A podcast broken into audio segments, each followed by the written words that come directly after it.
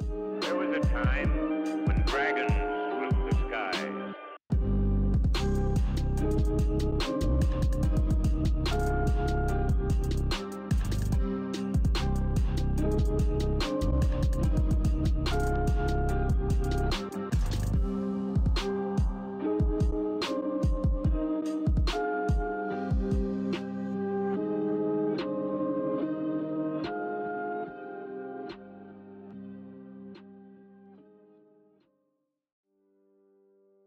As you walk through this almost satin-like silk material, blue and green lights just kind of cascading before your eyes, you leave this dark, cold space and enter another slightly less dark, but still just as cold space.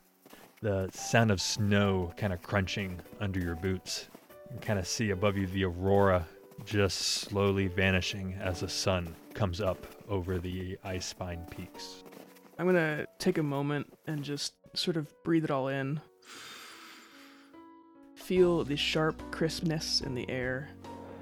Just sort of coming back to this place that I grew up, but it feels a little different. Let my eyes adjust to the light sort of peeking out over the mountain range. And then I'm going to start to try to get my bearings.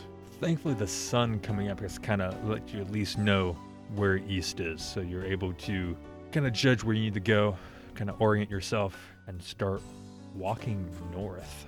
Okay. Yeah, I'll keep heading that direction as quick as I can, sort of testing out my new feet, as it were, running through the snow and sort of moving and seeing what it's like now that I'm back. I have a goal, so I'm going to continue to head as quickly as I can and as most directly as I can, like northwest-ish. After, I'd say, probably about half an hour or so, you kind of make out a shape coming around, just like a quite large embankment of snow. A frost giant kind of just turns the corner. Hasn't seen you yet. You're kind of just like a little speck. My initial reaction is what my reaction always is when I see frost giants, and I just sort of freeze in fear and like back up a little bit, take a step back. But then as I sort of start breathing out a little more, I start to remember. And I reach down and just plunge my hand into the snow and think just for a moment, I need the blade. I grasp my hand and it closes on a longsword made of clear ice, and I pull it out of the snow. I'm like, well, that worked, so yeah, no, I got this. And I'm just gonna charge as fast as I can towards the ice giant, screaming at him, "Hey, look at me, recognize my power. I am going to kill you for everything that you've done to my people." He kind of turns his head, just kind of looks down at you as you're kind of running. It doesn't take much for him to need to kind of judge where you are, but he's just going to take one step and slam his foot right into your chest. It's going to pick you up just enough to fling you back into that same snow embankment that was hiding a good number of sharp, scraggly rocks.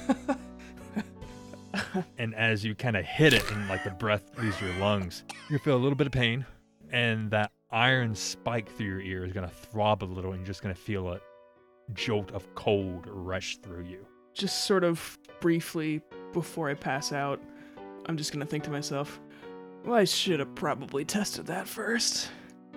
Right as your eyes start to close and everything kind of just slowly goes out from around you, you're just going to smell horrible, wretched odor as you kind of feel yourself be lifted and tossed into a sack.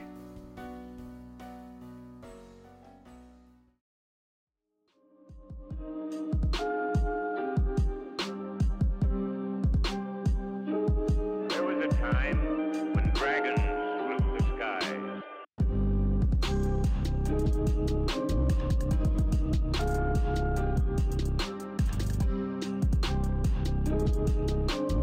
Thank you.